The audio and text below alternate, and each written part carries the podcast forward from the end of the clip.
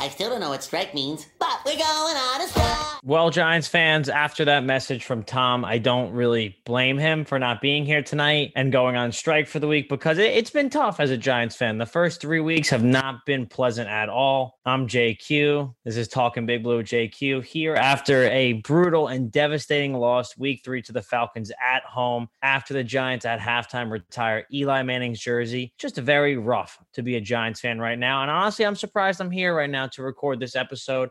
I just wanted to do a little quick game recap and talk about some things that really bothered me. I'm going to start off with the coaching staff. First off, Jason Garrett. He comes in here and he's just not able to get anything done for this Giants offense. You thought they'd be able to expand plays and go downfield more with Jason Garrett. No, everything's been very conservative at this this point of the season, even with the additions of Kadarius Toney and Kenny Golladay, which is very brutal as Giants fans. So it's just been really tough, guys. It's just been really tough. I want to see this offense take more explosive plays, and there was really literally only one to two explosive plays in this game. The downfield reception to CJ Board on third down, that was the only explosive play of the game past 20 yards for the Giants. And we didn't see any RPOs, run pass option for Daniel Jones and Saquon Barkley. I will say though, Saquon Barkley definitely had a better game than most people probably expected him to. And he's getting a lot of hate for it still. I don't understand. I get it. Probably wasn't the best draft decision at that time.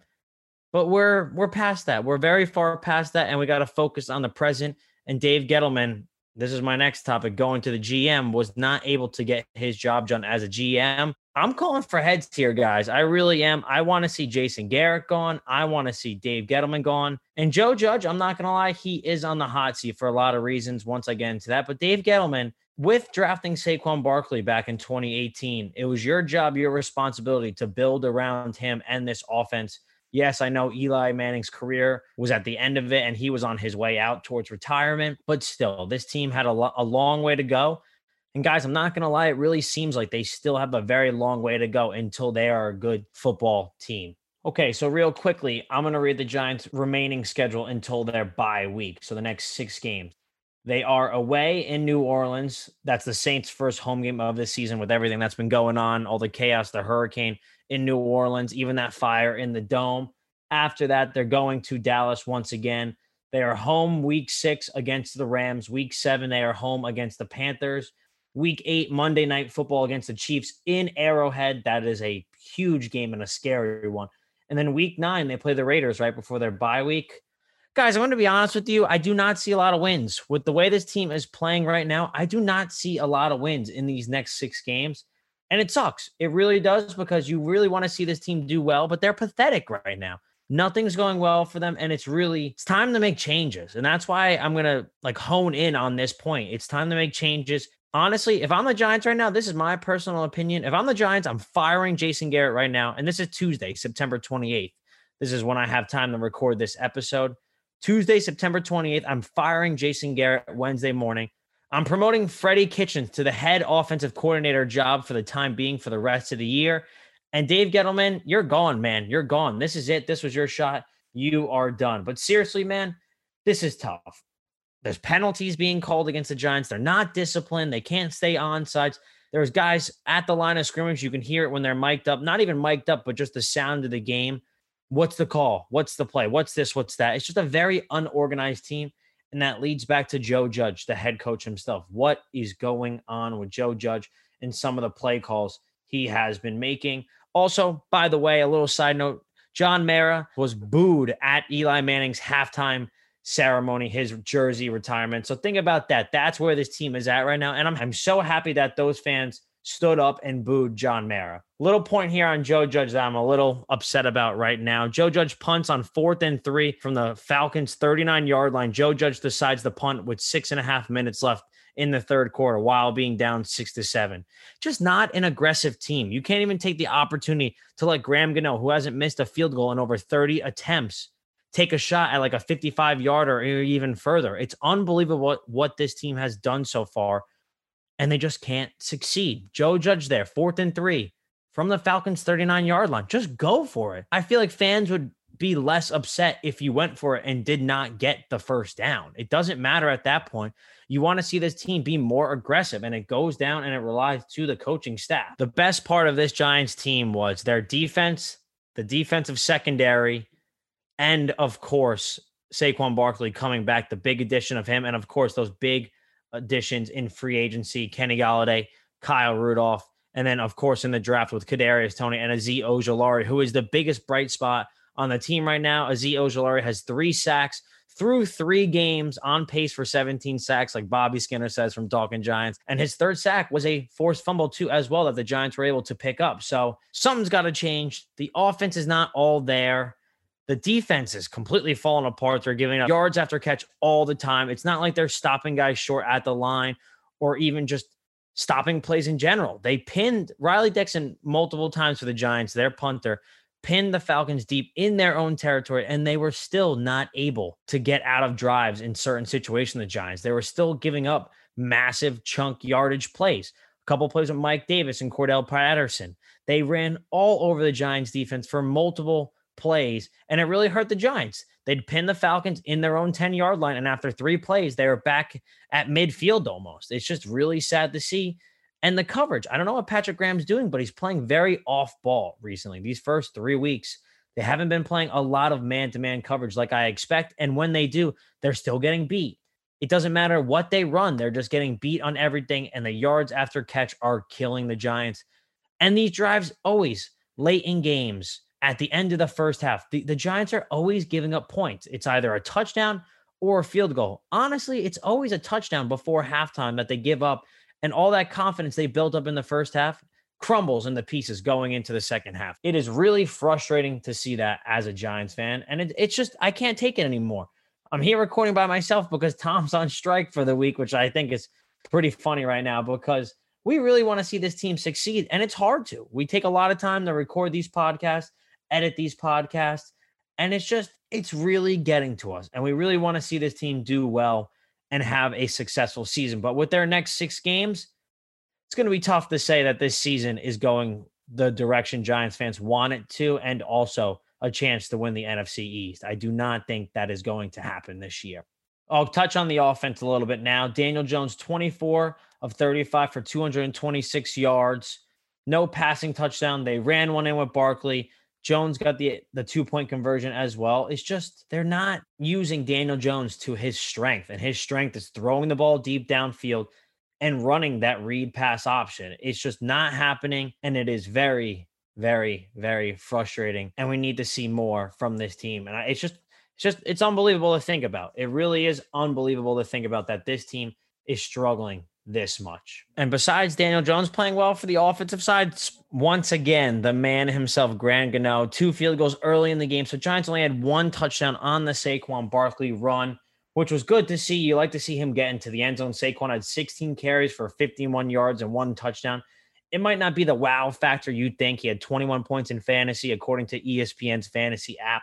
Kenny Golladay, four receptions, 64 yards, Still waiting for that breakout game where he has over 100 yards. But once again, he was battling that hip injury that kind of sidelined him for parts of the game. But still, it's just tough.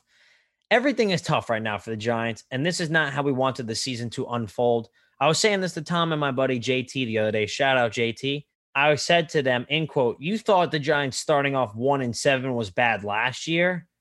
0 and 3 right now in 2021 seems a lot worse than 1 and 7. But besides that, these next six games will be a pivotal point of the season for the Giants to see where they can end up. But it's not looking too good for the Giants right now. It is really not. But a bright spot, I will say, all these moral victories. Giants, Andrew Thomas ranks fourth in pressures rates allowed, 2.5%, with RPOs, screens, and play actions removed per pro football focus. Massive improvement from his rookie season. Andrew Thomas is a bright spot. Daniel Jones has been a bright spot. And it sucks because Sterling Shepard goes down with a hamstring injury, misses the rest of the game. Darius Slayton as well misses the rest of the game with a hamstring injury.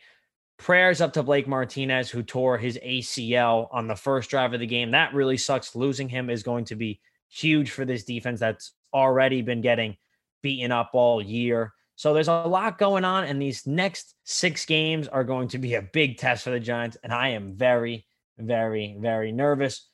Ben Bredeson, once again, he was the starting left guard for the past two weeks. He has a hand injury as well and might miss significant time as well. So this Giants offensive line is now going through a roller coaster of emotions and players. And like I said in the beginning of the season, the two biggest concerns for this Giants team were the offensive line and how Daniel Jones was going to perform. Through the first three weeks, that's the best part of the team in my mind. In my mind, Daniel Jones and the Giants' offensive line have done their own and held their own weight. It's the Giants' secondary that is getting beat up and absolutely tormented. And that front seven, there's no pressure. Finally, Leonard Williams finally has a sack. It's about time we see him get a sack, his first sack of the year. But besides that, the Giants defense just can't get anything going. And it's really, really discouraging as a fan to see because you expected a lot from them this year. Daniel Jones fumbled twice, but that wasn't a big crucial thing. He recovered both fumbles. But once again, Evan Engram, his first game back, week three, he's making his debut of this season, a big season for him as well on a contract year. Fumbles on his second reception of the game, loses the ball, Falcons take over. I will go back to, I know I'm bouncing around a lot. I'm by myself, so it's kind of hard to hone in on one point point and stay because I got a lot on my mind right now. And I'm just, I'm letting everything go. Tae Crowder had 11 total tackles. Jabril Peppers had eight. Logan Ryan had eight. eight. Xavier McKinney had six. Leonard Williams had the sack and a tackle for loss. Austin Johnson had also a sack and a tackle for loss as well. But besides that, man, this team is getting beat up. And they had the defense themselves, that secondary, had three crucial drops on interceptions that would have changed momentum in this game. Towards the end of the game, before the Falcons went in for that touchdown when they were down 14 to 7, that drop by Adoree Jackson in the back of the end zone, that's going to haunt me for a little bit as a fan and definitely as a podcaster because I have that visual just clearly in my mind of him dropping that. He catches that ball, that could be game over right there. Giants run out the clock, and that's it. You're going into week four, one and two. But man, guys, I really think the Giants right now, they should really be sitting at two and one. They beat Washington. They had a lot of mental mistakes that game, a lot of discipline went the wrong way for them, a lot of penalties against them as well. And then this game against the Falcons was just not a good game. They play down to their opponent's skill set. And don't get me wrong, I'm not saying the Giants are a 10 times better team than the Falcons, but a team like the Falcons is rebuilding. And meanwhile, the Giants are going out there and trying to make the playoffs and win the division. But it does not look like that's going to happen this year. A lot's going to change in the next few weeks. Who knows? Jason Garrett may actually get fired. I think Giants fans would be really happy with that. Dave Gettleman might not even last the full season. And honestly, if Joe Judge keeps it up, I don't know what's going to happen to Joe Judge. He has a lot of things gone wrong for him so far. Still, in his two years as head coach, has not gotten one challenge call right, which is something definitely to point out when he tries because it loses the team timeouts. Towards the end of the game, the Giants burnt all three timeouts before I think it was before even there was 10 minutes left in the fourth. So you're putting your team in really bad situations. And I just think everything in general, guys, really needs to change I'm sick and tired of losing. I'm sick and tired of being a fan of this team because I hate seeing them lose. I really care about them a lot. I want to see them succeed. I want to see them win. I thought this year was going to be a lot better, but it doesn't really look like it, guys. And I'm sorry. I hate to say it, fans. I really do.